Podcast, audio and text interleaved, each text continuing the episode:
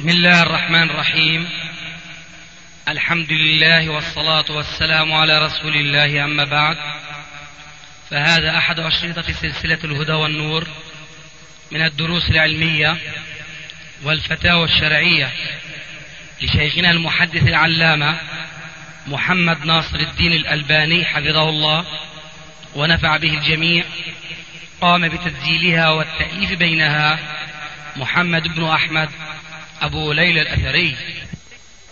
إخوة الإيمان والآن مع الشريط الخامس والسبعين بعد الثلاثمائة على واحد. إن الحمد لله نحمده ونستعينه ونستغفره ونعوذ بالله من شرور أنفسنا ومن سيئات أعمالنا. من يهدي الله فلا مضل له ومن يضلل فلا هادي له. وأشهد أن لا إله إلا الله وحده لا شريك له وأشهد أن محمدا عبده ورسوله. يا أيها الذين آمنوا اتقوا الله حق تقاته ولا تموتن إلا وأنتم مسلمون.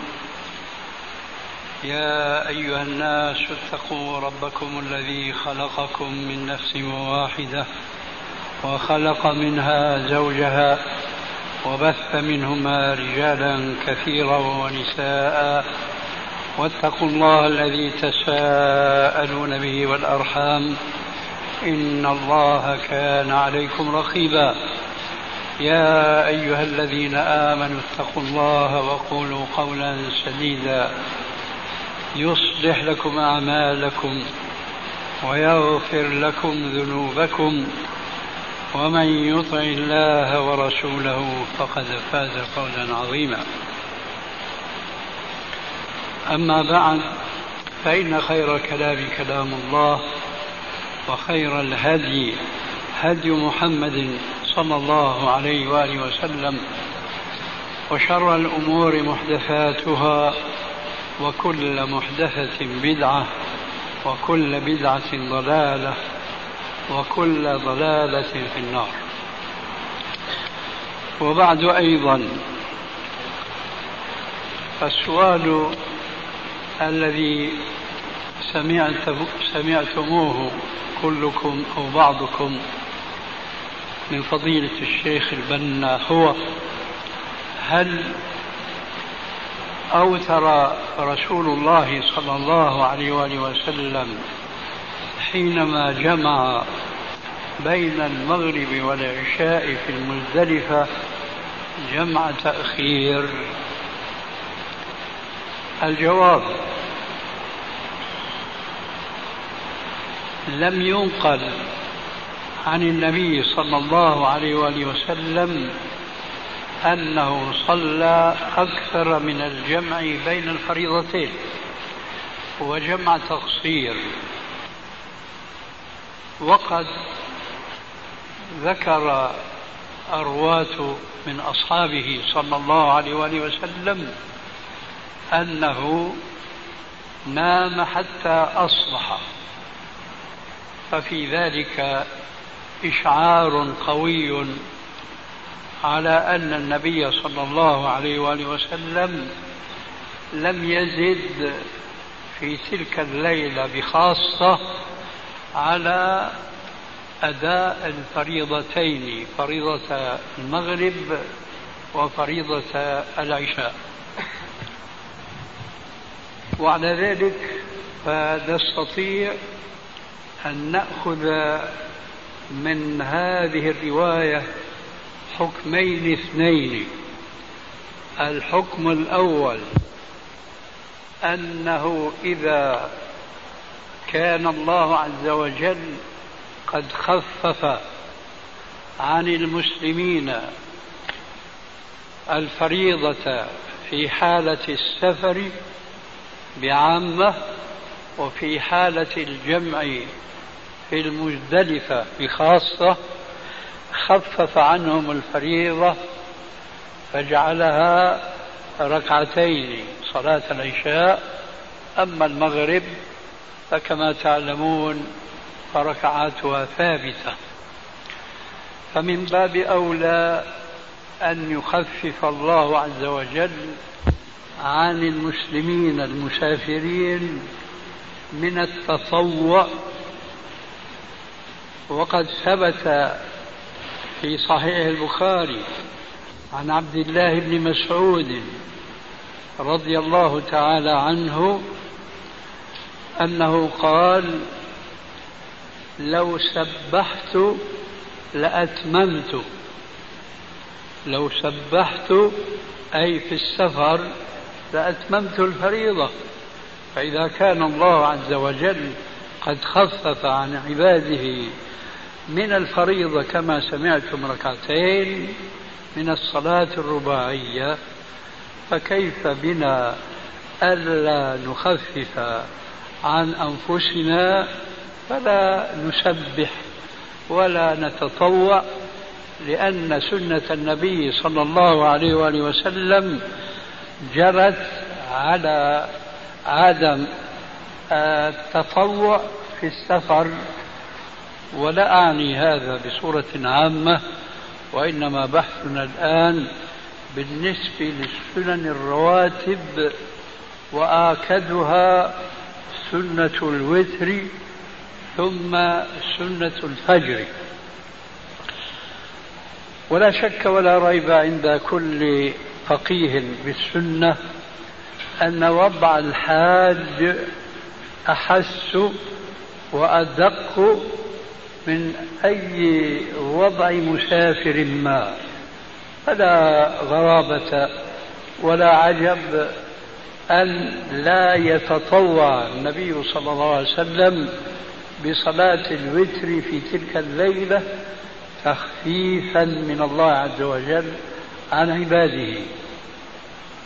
هذا هو الحكم الأول الذي يمكننا أن نستنبطه وأن نفهمه من عدم ذكر أصحاب النبي صلى الله عليه وآله وسلم الذين نقلوا لنا صفة حجة النبي صلى الله عليه وسلم بعامة وما فعله في المزدلفة بخاصة.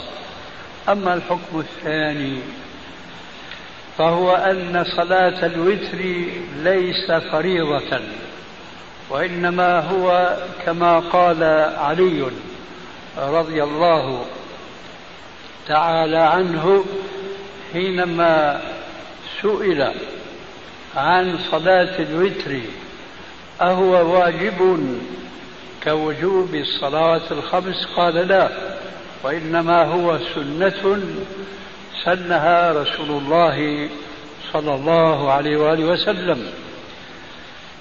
فترك الرسول صلى الله عليه وآله وسلم للوتر في تلك الليلة إشعار قوي جدا بالفرق بين الوتر من حيث حكمه وبين الفريضة. فالفريضة لا تسقط مطلقا أما الوتر فقد تركه الرسول صلى الله عليه وآله وسلم في تلك الليلة ففيه بيان للحكم الأول. أولا ثم للحكم الآخر ثانيا وهو أن الوتر سنة وليس بفريضة.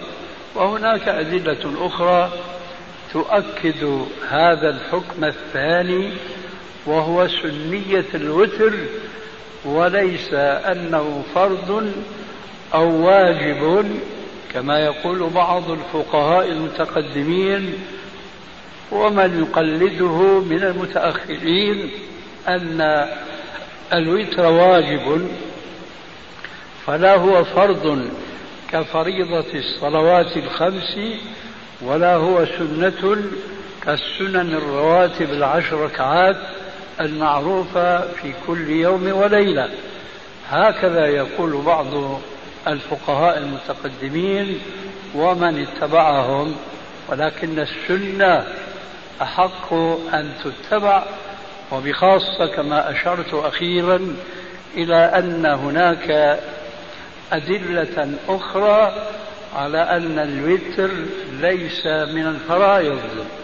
وحسبكم حديث الأعرابي الذي سأل النبي صلى الله عليه وسلم عما فرض الله عليه في كل يوم وليلة فكان جوابه عليه الصلاة والسلام كما تعلمون خمس صلوات في كل يوم وليلة. ولما سأل ذلك الأعرابي النبي صلى الله عليه وسلم بقوله هل علي غيرهن؟ قال لا إلا أن تتطوع. إلا أن تتطوع. إذا ما سوى الصلوات الخمس؟ في كل يوم وليلة وأرجو أن تمعن النظر في قول هذا في كل يوم وليلة. دل قوله عليه السلام له لا إلا أن تتطوع أنه لا يجب في كل يوم وليلة إلا تلك الصلوات الخمس. أرجو أن تتأملوا معي في هذا القيد. لما سيأتي بيانه توضيحا ونصيحة للأمة.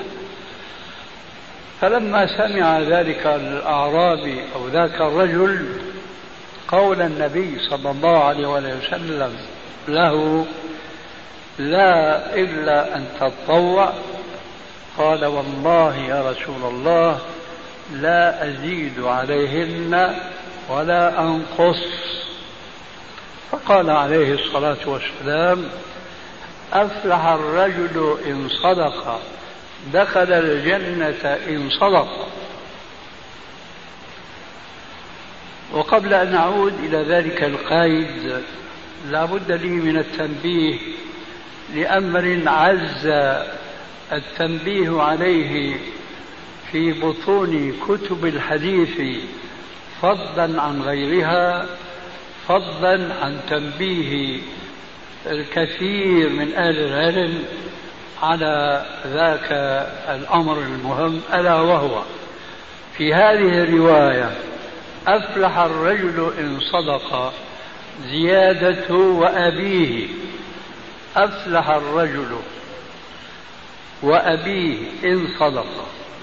دخل الجنة وأبيه إن صدق.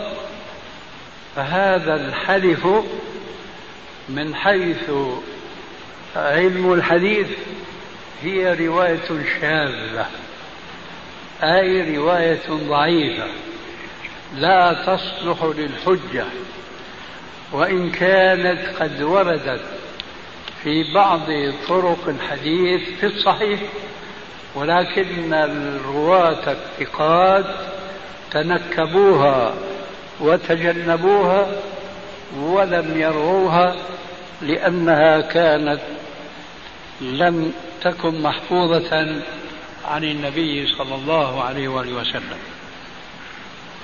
أعود إلى ذلك القيد إن هذا الحديث إلا أن تطوع يعني أنه لا يوجد شيء مفروض في كل يوم وليلة مع الصلوات الخمس فرضا رتيبا منظما كما يسن تلك العشر ركعات من السنن الرواتب. فلا ينافي ذلك.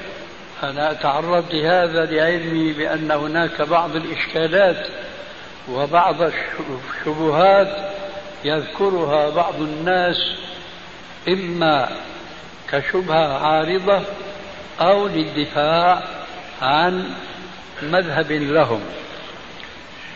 ما حكم صلاة العيدين مثلا؟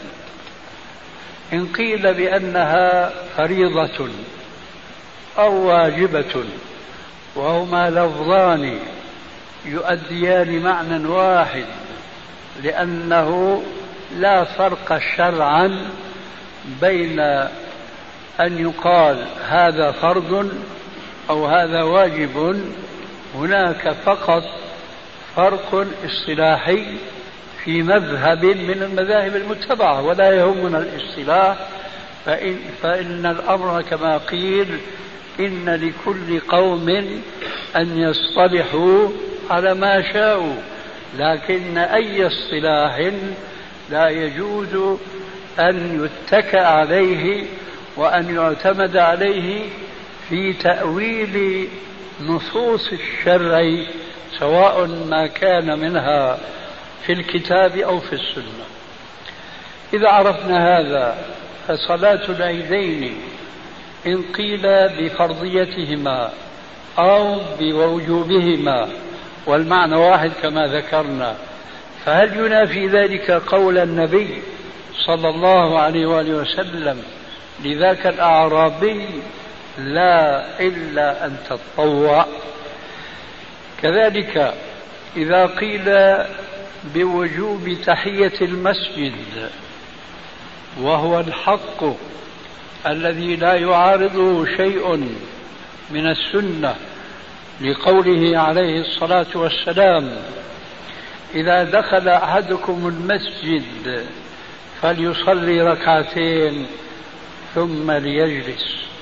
وفي الرواية الأخرى تأكيدا للرواية الأولى فلا يجلس حتى يصلي ركعتين. هذا أمره صلى الله عليه وآله وسلم والأمر يقتضي الوجوب وبخاصة إذا اقترن معه شيء من الاهتمام بهذا الأمر زايد على الأمر نفسه. كما جاء في هذا الحديث وهو في الصحيحين من حديث أبي قتادة الأنصاري رضي الله عنه أنه دخل المسجد النبوي يوما ورسول الله صلى الله عليه وآله وسلم جالس وحوله بعض أصحابه فانضم أبو قتادة إلى هؤلاء الصحابة وجلس بينهم يستمع الذكر يستمع الموعظة وعلم النبي صلى الله عليه وسلم. فلما رآه عليه الصلاة والسلام قال له يا أبا قتادة أصليت؟ قال لا.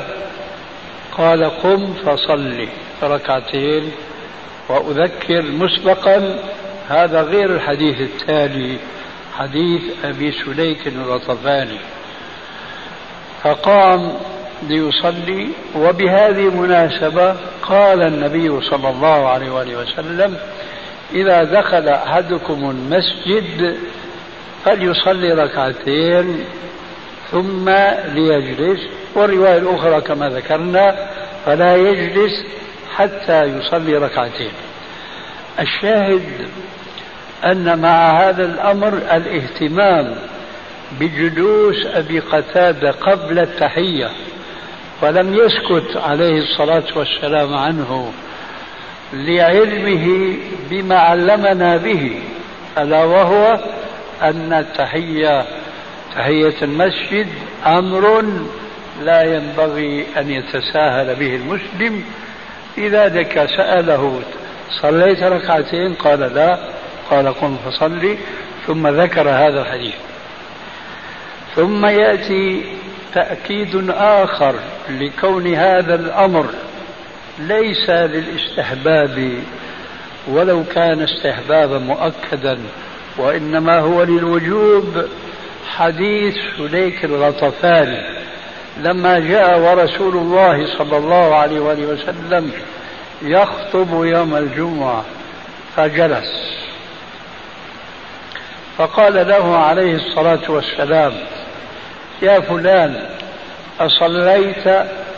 قال لا. قال قم فصل ركعتين.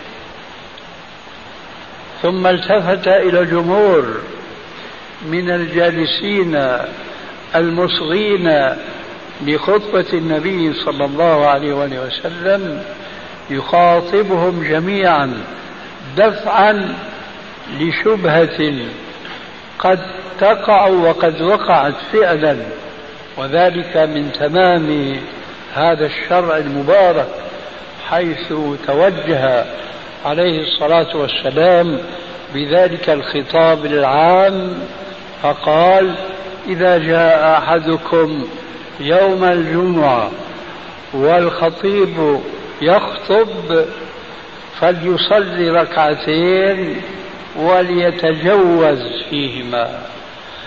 خاطب الجالسين بهذا الخطاب لدفع شبهة قد ترد وقد وردت فعلا وقيلت في بعض الكتب إن هذا كان لعلة ما هي هذه العلة؟ قيل وقيل مرجعها إلى أن هذا الأمر الذي وجه إلى سليك الغطفاني هو أمر خاص به. فأبطل عليه الصلاة والسلام هذه الشبهة سلفا بتوجيهه الأمر للأمة كلها جميعها. إذا جاء أحدكم يوم الجمعة والإمام يخطب فليصلي ركعتين وليتجوز فيهما أي, ليخففهما ليخفف القراءة فيهما وليس لتخفيف الأركان التي لا تصح الصلاة إلا بها. هنا أمر آخر غير ذلك الأمر الآخر الذي سبق ذكره في حديث أبي قتادة مما يدل على اهتمام الشارع الحكيم بهذه التحية. أول ذلك أننا وجدنا النبي صلى الله عليه وسلم قطع خطبته التي كان ماشيا فيها حينما رأى مسلما يجلس في المسجد قبل أن يصلي التحية. لكنه عليه الصلاة والسلام من احتياطه ورأفته بأمته لم يأمره فورا بأن يقوم باحتمال أن يكون قد صلى. فاستفهم منه أصليت؟ قال لا. فأمره وقال له قم فصلي ركعتين. هذا قطعه عليه السلام للخطبة اهتمام آخر يدل على أهمية تحية المسجد. الشيء الآخر وهو لعله أهم من السابق أننا نعلم جميعا أنه لا يجوز لمن كان في المسجد يوم الجمعة الأمر بالمعروف والنهي عن منكر وهما واجبان بدليل قوله عليه الصلاة والسلام إذا قلت لصاحبك يوم الجمعة والإمام يخطب أنصت فقد لغوت قولك أنصت لمن يتكلم والكلام والخطيب يخطب حرام قولك إياه أنصت أمرك إياه بهذا المعروف منكر عند النبي صلى الله عليه وسلم بصريح هذا الحديث. فإذا إذا كان الأمر بالمعروف والنهي عن المنكر قد سقط عمن كان في المسجد ليتفرغ للإصغاء والاستماع للخطيب. فبماذا نوجه أمر النبي صلى الله عليه وسلم لمن دخل المسجد يوم الجمعة أن يصلي ركعتين.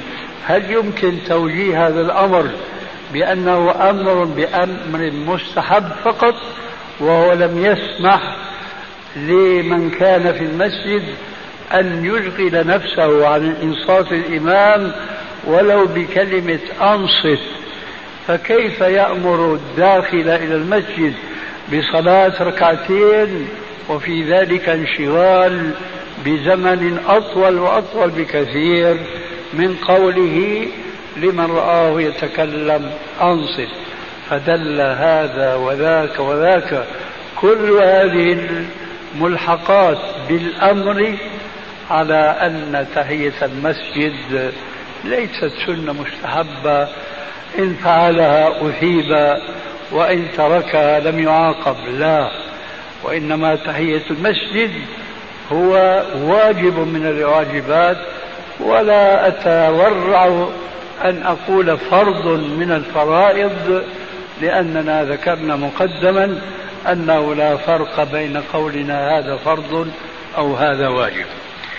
إذا كان الأمر كذلك فهل يتنافى القول بوجوب تحية المسجد مع قول الرسول صلى الله عليه وآله وسلم لذلك الأعرابي أو لذاك الرجل لا إلا أن تتطوع الجواب لا تنافي لأن المقصود بقوله عليه السلام إلا أن تتطوع مع الصلوات الخمس كما هو الشأن بالنسبة للسنن الرواتب العشر ركعات.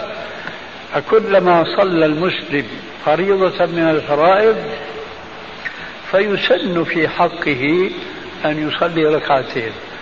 أما التحية فهي لا تلزم كل مصل يصلي صلاة من الصلوات الخمس لأنه قد لا يصلي في المسجد قد لا يدخل المسجد. أي إذا وجد السبب المقتضي للتحية صلاهما ولا بد ألا وهو دخول المسجد. كذلك لا ينافي قوله عليه السلام إلا أن تتطوع القول وهو الراجح عند العلماء بوجوب صلاة العيدين لأن هاتين الصلاتين ليست من الصلوات الخمس التي تتكرر بدخول كل يوم وإنما هما صلاتان مرتان في السنة صلاة عيد الفطر وصلاة عيد الأضحى. كذلك يقال وعلى ذلك فقس هل ينافي ما سبق من حديث الأعرابي القول بوجوب صلاة الكسوف أو صلاة الخسوف؟ لا ينافي ذلك. لماذا؟ لأنها تصلى لأمر عارض وهو كسوف الشمس. وقد أمر بذلك عليه الصلاة والسلام في الحديث المتفق عليه بين الشيخين.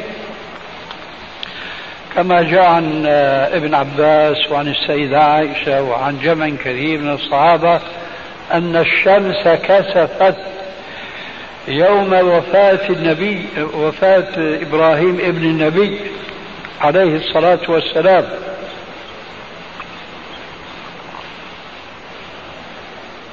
فقال الناس أو بعض الناس بناء على عادتهم في الجاهلية ما كسفت الشمس إلا لموت إبراهيم ابن النبي عليه الصلاة والسلام. فخطبهم صلى الله عليه وآله وسلم وقال لهم يا أيها الناس إن الشمس والقمر آيتان من آيات الله لا تنكسفان لموت أحد ولا لحياته فإذا رأيتم ذلك فصلوا وتصدقوا وادعوا. فقد أمر عليه الصلاة والسلام بصلاة الكسوف لهذه الظاهرة الإلهية فلا ينافي القول بوجوبها كما صرح بذلك بعض أئمة الحديث وأذكر منهم أبا عوانة في مسنده المعروف بصحيح أبي عوانة وهو المستخرج على صحيح مسلم فقال فيه باب وجوب صلاة الكسوف. لا ينافي أيضا القول بوجوب هذه الصلاة قول النبي صلى الله عليه وسلم إلا أن تتطوع لما ذكرته أكثر من مرة أن المقصود إلا أن تتطوع مع هذه الصلوات الخمس.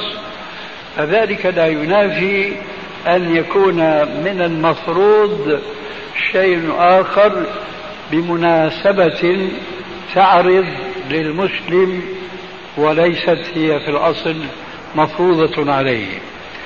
لعل هذا من المناسب أيضا والشيء بالشيء يذكر. قد جاء في الحديث الصحيح أنه لا تصلى فريضة في يوم مرتين. ولا يجوز للمسلم أن يصلي صلاة العشاء مرتين. هذا هو الأصل. ولو صلى مرة ثانية يكون قد تحدى وشاق الله ورسوله في قوله هذا عليه الصلاة والسلام. والشيء بالشيء يذكر. قد جاء في الحديث الصحيح أنه لا تصلى فريضة في يوم مرتين. ولا يجوز للمسلم أن يصلي صلاة العشاء مرتين. هذا هو الأصل. ولو صلى مرة ثانية يكون قد تحدى وشاق الله ورسوله في قوله هذا عليه الصلاة والسلام. ألا يوجد هناك نصوص كثيرة ليس نصا واحدا. فيه الأمر بإعادة الصلاة التي كان قد صلاها المسلم الجواب نعم.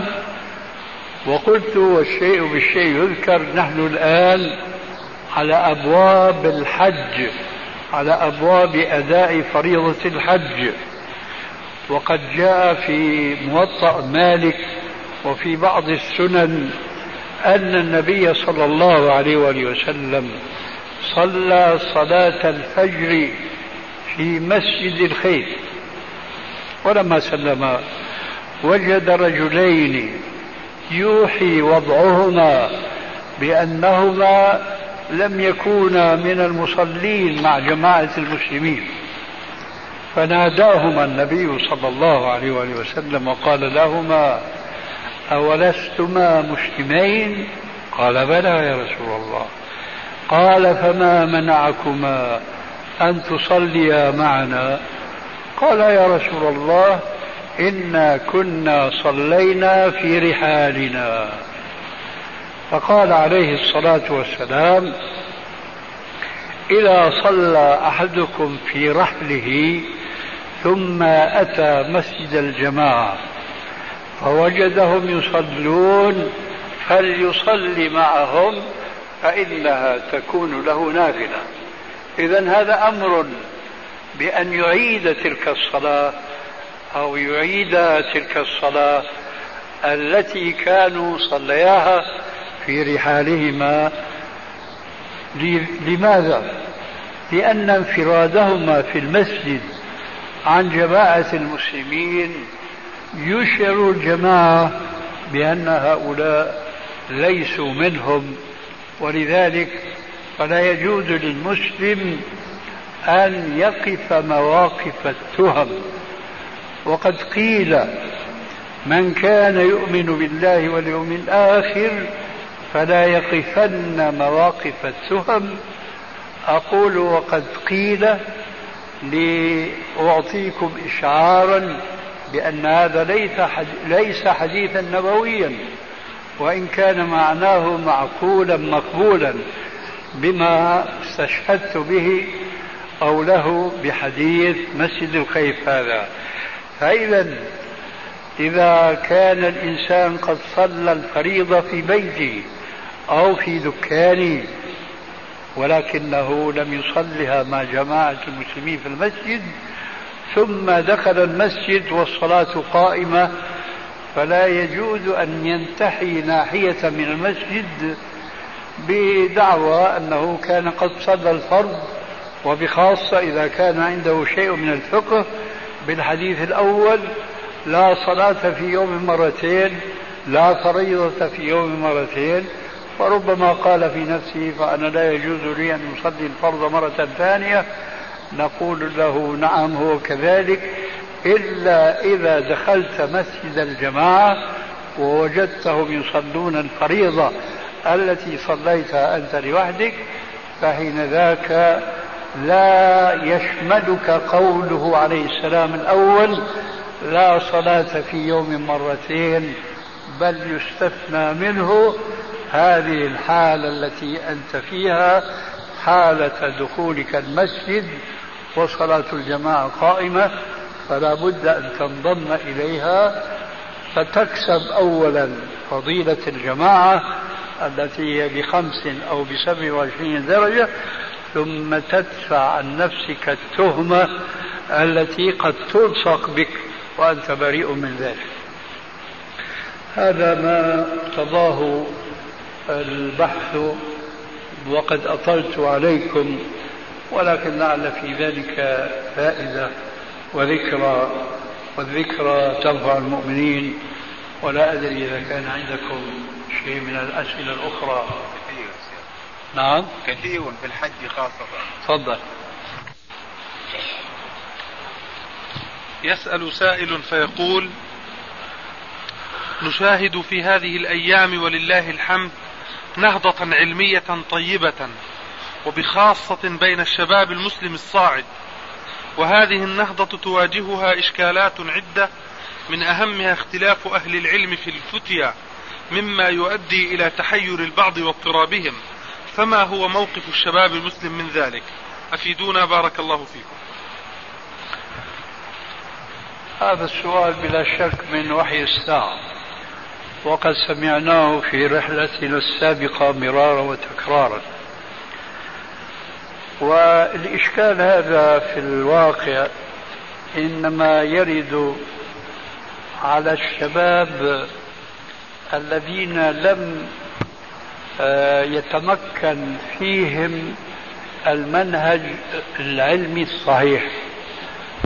أعني به ما جاء عن بعض السلف كابن عباس ومن تبعه من الأئمة كمجاهد ومالك وغيرهما ما من أحد إلا يؤخذ من قوله ويرد إلا صاحب هذا القبر وأشار إلى النبي صلى الله عليه وآله وسلم. هذه حقيقة يجب أن يستحضرها شبابنا المسلم الطالب للعلم الصحيح وليس هو إلا قال الله وقال رسول الله وعلى ما أكدنا مرارا وتكرارا على منهج السلف الصالح. وينبغي عليه أن يستحضر حقيقة أخرى حقيقة قرآنية. قال الله تبارك وتعالى ولو شاء ربك لجعل الناس أمة واحدة ولا يزالون مختلفين إلا من رحم ربك ولذلك خلقهم. فالاختلاف لا منجاة منه ولا خلاص. هذه سنة الله عز وجل في خلقه ولن تجد لسنة الله تبديلا. لكن الخلاف منه ما هو يعذر عليه الناس ومنه ما لا يعذرون عليه. يعذرون على الخلاف الذي لا بد منه وهو ما أشارت إليه الآية السابقة في الذكر ولو شاء ربك لجعل الناس أمة واحدة فربنا ما شاء أن يجعل الناس على منهج واحد وعلى فهم واحد ولو كان كذلك لكان أحق الناس بذلك هم أصحاب النبي صلى الله عليه وسلم الذين هم خير الناس كما جاء ذلك صراحة في الحديث المتواتر المعروف. ولكن شاء الله عز وجل لحكمته البالغة. قد يدركها من يفهمها وقد لا يدركها أكثر الناس ولا يضرنا ذلك. فالخلاف أمر طبيعي كما ذكرنا. أما الاختلاف والتخاصم من أجل سوء التفاهم في المسألة الواحدة هذا هو المحظور وهذا هو الممنوع وهذا هو الذي نجا منه السلف ووقع فيه الخلق.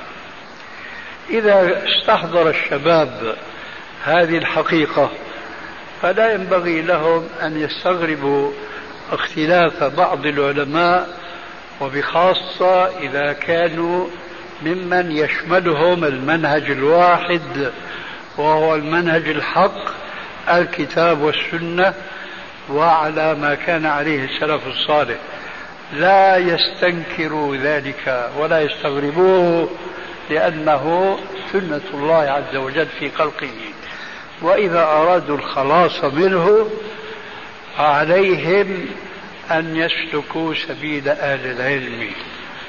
وهو المنصوص عليه في القرآن الكريم قل هاتوا برهانكم إن كنتم صادقين. فإذا ورد إلى طالب العلم قولان متباينان أو أكثر عن عالمين فاضلين والظن أنهما متساويان في العلم والفضل فيحار وقد يحق له أن يحتار بادي الرأي لكن لا يجوز له أن يستمر في ذلك لأن عليه أن يسأل الدليل أن يطلب الدليل من كل من العالمين سواء كان الكلام معهما مباشرة أو بواسطة المراسلة أو المهاتفة أو نحو ذلك من الوسائل التي تتيسر اليوم. فبعد أن يسمع دليل كل منهم فليس هو بالمكلف بأن يؤثر زيدا على عمرو أو أن يؤثر عمرا على زيد بل هو يتبع من كان معه الدليل الذي اطمأنت له النفس وانشرح وانشرح له الصدر ولعل هذا دخل الوقت؟ طيب. لعل هذا وبه ينتهي الجواب من معاني قوله عليه الصلاة والسلام استفت قلبك وإن أفتاك المفتون. جاءك قولان من عالمين جليلين تستفتي قلبك بعد أن تستوضح الدليل فإلى أيهما مال قلبك؟ فهو الذي إذا أخذت به كنت معذورا عند الله تبارك وتعالى. أما أن تتعصب لأحدهما على الآخر فهذا هو سبيل المقلدين الذين نجانا الله عز وجل وأخرجنا عن سبيلهم إلى سبيل الصراط المستقيم. والحمد لله رب العالمين. جاوز الميقات الأول ثم جاء إلى الثاني. وإنما هذا له طريقه وهذا له طريقه. فأي طريق سلك لزمه الإحرام من الميقات الذي على هذا الطريق؟ إذا ما تفسير المسألة التي ذكرها شيخ الإسلام؟ ذكر مسألة مسألة في خصوص ذي الحليفة. قال من مر بالمدينة فالمشروع له أن يحرم من ذي الحليفة ولو كان من يعني من غير أهل المدينة طبعا ولو كان من غير نعم. نعم قال وإن جاوزها فالعلماء لهم قولان في المسألة والراجح الجواز في ذلك. طيب كما قولك نحن أخذنا بالقول الذي نعم. سمعته. الله يجزيك خير. هذا الذي اتاكد نحن قلنا صراحة. الله طيب. الإنسان له ميقات مثلا يمني. ميقاته يلملم وأحرم من بيته من بيته في دويرة أهله. وما أحرم من الميقات. ما حكم عمله؟ متعدي. متعدي على السنة. متعدي. متعدي على السنة. طبعا آه، إحرامه صحيح لكنه زاد على السنة ما ليس منها. هذه زيادة باطنة. الإحرام من دويرة آله وإن كان ذلك ورد في بعض الآثار بل جاء ذلك في حديث لكنه لا يصح. لكن السنة هو الإحرام من الميقات. وقد سئل الإمام مالك عن مثل هذا الإهرام من دويرة أهله فأنكر ذلك على السائل وقال إنما هي خطوات أزيدها فأنكر ذلك عليه أشد الإنكار وقال له كيف تزيد على سنة النبي صلى الله عليه وسلم. ولا شك كما ندندن دائما في دروسنا وخطبنا بقول عليه السلام وخير الهدى هدى محمد صلى الله عليه وسلم. لو كان الإحرام قبل الميقات هو الأفضل لسبقنا الرسول عليه السلام إليه وسبقنا من بعده من السلف الصالح. ولكن لا نزال ونسأل الله أن يثبتنا على ذلك. خير الهدى هدى محمد صلى الله عليه وآله وسلم. ثم نعتبر أن هذا الإحرام هو من باب التنطع في الدين. وقد قال عليه السلام هلك المتنطعون هلك المتنطعون هلك المتنطعون. وأنا أذكر أو كما يقال إن أنسى فلن أنسى رجلا في نحو الخمسين أو الستين من العمر أفغاني. رأيته في دمشق محرما. فسألته لماذا أنت هكذا؟ كأنك حاج؟ قال نعم أنا حاج. قلت كيف لابس الإحرام قبل الميقات؟ قال أنا أحرمت من دويرة أهلي. من أفغانستان أحرم المسكين. فتأمل كم سيعيش هذا الإنسان في صعوبة وفي مشقة حتى إيه يأتي ولعله كان محرما بالحج المفرد. فسيظل في هذا الإحرام من بلده إلى أن يتحلل يوم النحر. هذه مشقة وهذا حرج وما جعل إيش؟ ما جعل عليكم في الدين من حرج. نعم. ولذلك السنة أحق أن تتبع وهو الإحرام من الميقات. فكما لا يجوز التأخر في الإحرام عن الميقات كذلك لا يجوز التقدم بالإحرام على الميقات. ومثال هذا الصلوات الخمس. الصلوات الخمس لها مواقيت زمنية والحج والعمرة لها مواقيت مكانية. فكما أنه لا يجوز للمسلم أن يجاوز المواقيت الزمنية بالنسبة للصلوات الخمس لا تقديما ولا تأخيرا فمثل من يؤخر الصلاة عن وقتها كمثل من يصليها قبل وقتها وإلا قد ألغى فعلا وعملا قوله تعالى إن الصلاة كانت على المؤمنين كتابا موقوتا. فما فائدة التوقيت حينئذ إذا هو صلى قبل الوقت أو صلى بعد الوقت. كذلك ما فائدة توقيت هذه المواقيت المكانية بالنسبة للحجاج والمعتمرين إذا نحن أجزنا لهم أن يحرموا قبل الميقات أو أجزنا لهم أن يحرموا بعد الميقات ولكن نوجب عليهم دما.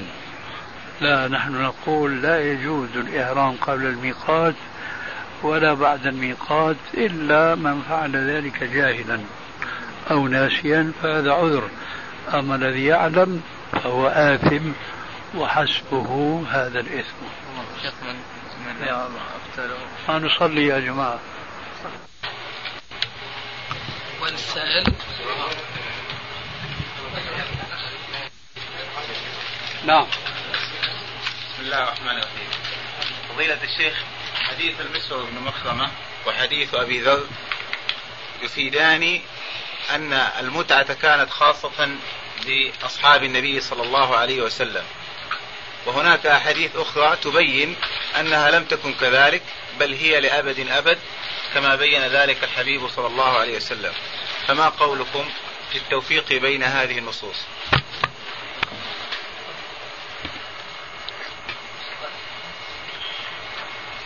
لا تعارض بين مرفوع وموقوف.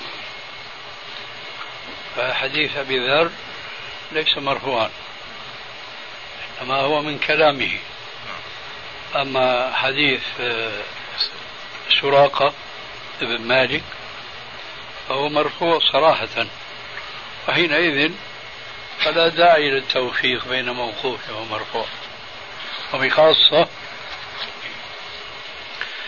أن المرفوع يعطي بعبارة صريحة أنه حكم إلى يوم القيامة. دخلت العمرة في الحج إلى يوم القيامة. ولذلك فلا إشكال هناك في معارضة حديث أبي ذر ونحوه لحديث سراقة وهو قول عليه السلام دخلت العمرة في الحج إلى يوم القيامة. فلا إشكال في هذا. لكن المسور يا شيخ صرح أنه سأل النبي صلى الله عليه وسلم لقوله سألنا النبي صلى الله عليه وسلم ألنا خاصة قال نعم. وإن كان الإمام أحمد كما أنت أنت ذكرت حديث أبي ذر والمسبر. حديث أبي ذر معروف صحته. نعم. فمن روى حديث الثاني؟ الآن لا يحضرني تخريجه لكن الذي يحضرني أن الإمام أحمد رحمه الله قد رماه بالشذوذ. وقال هذا يخالف آه يخالف آه أحاديث أخرى. لأن عرفت عرفت بواسطة الإمام إمام السنة ألزم ما عرفته. وإن كان صححه غيره يا شيخ. ما نحن ينبغي أن نعرف من الذي أخرجه ومن الذي صححه. ولا يمكن أن يكون صحيحا. في يا شيخنا أسئلة موجودة قديمة مع الشيخ علي حتى نتممها إن شاء الله. يقول السائل ما الفرق بين ترك الواجب وفعل المحظور في الحج؟ من أي ناحية السؤال فرق؟ لأنه إذا كنا نريد أن نجيب عن ظاهر السؤال المحظور كارتكاب المحرم. والواجب كترك ما يجب فذاك أمر مأمور به فإذا تركه أثم والمحظور هو المحرم إذا ارتكبه أثم كما قال عليه السلام في قوله المعروف المشهور ما أمرتكم من شيء فأتوا منه ما استطعتم وما نهيتكم عنه فاجتنبوه فمن لم يجتنب فقد أثم فمن لم يأتمر فقد أثم. وهل القول بإيجاب الدم على الحاج إذا ترك واجبا قول صحيح مقبول عندكم؟ وبخاصة أن بعض من يستدل بأثر ابن عباس في ذلك يدعي أن له حكم المرفوع.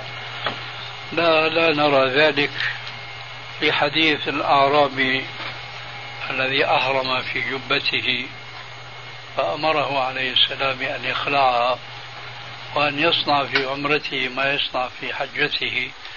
ولم يأمره بدم. ولذلك فلا نقول بأثر ابن عباس ولسنا ملزمين به وإنما حديث البخاري هذا بالنسبة للأعرابي هو أسوتنا وقدوتنا في موضوع عدم إيجاب الدم على من أخطأ في شيء من مناسك الحج.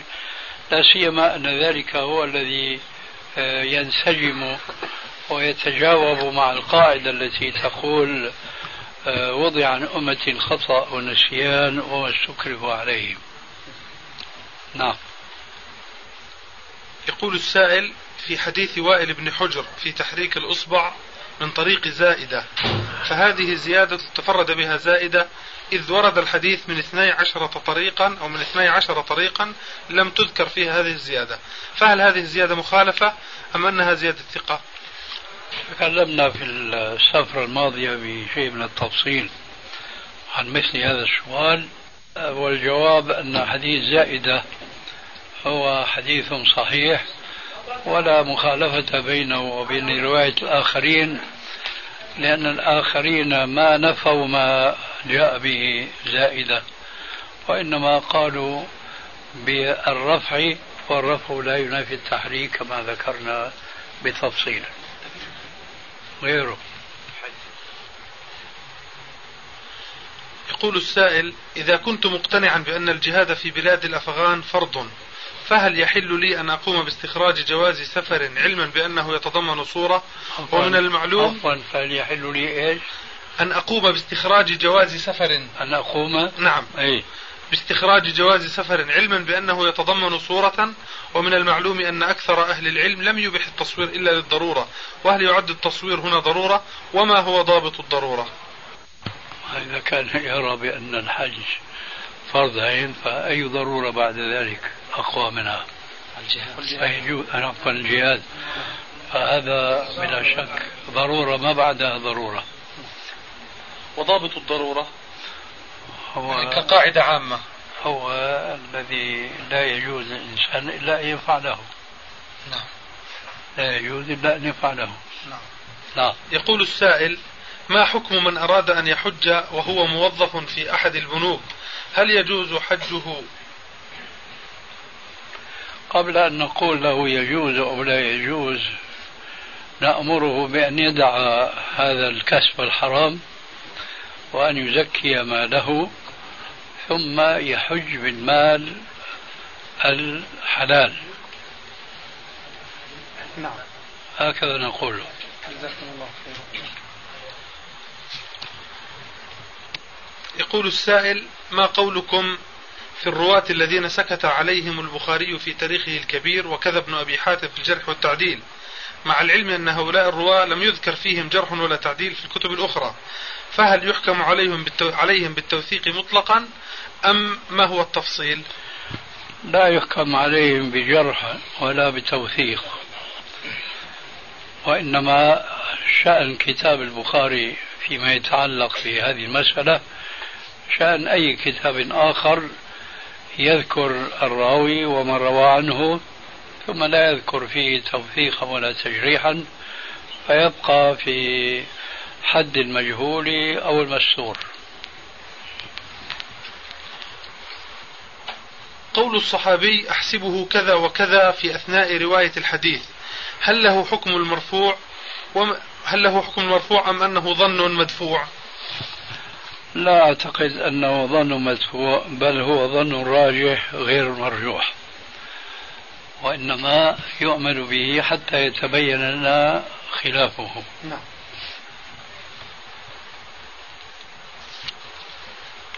ما درجة صحة الحديث الذي أخرجه البيهقي؟ أفضل العبادة تلاوة القرآن. ضعيف. يقول السائل لقد حضرت إلى جدة مارا بالميقات دون إحرام وذلك لأسباب خارجة عن إرادتي. ناويا الحج ومكثت بجدة أكثر من خمسة أيام. فماذا أفعل؟ يعود إلى الميقات ويحرم منه.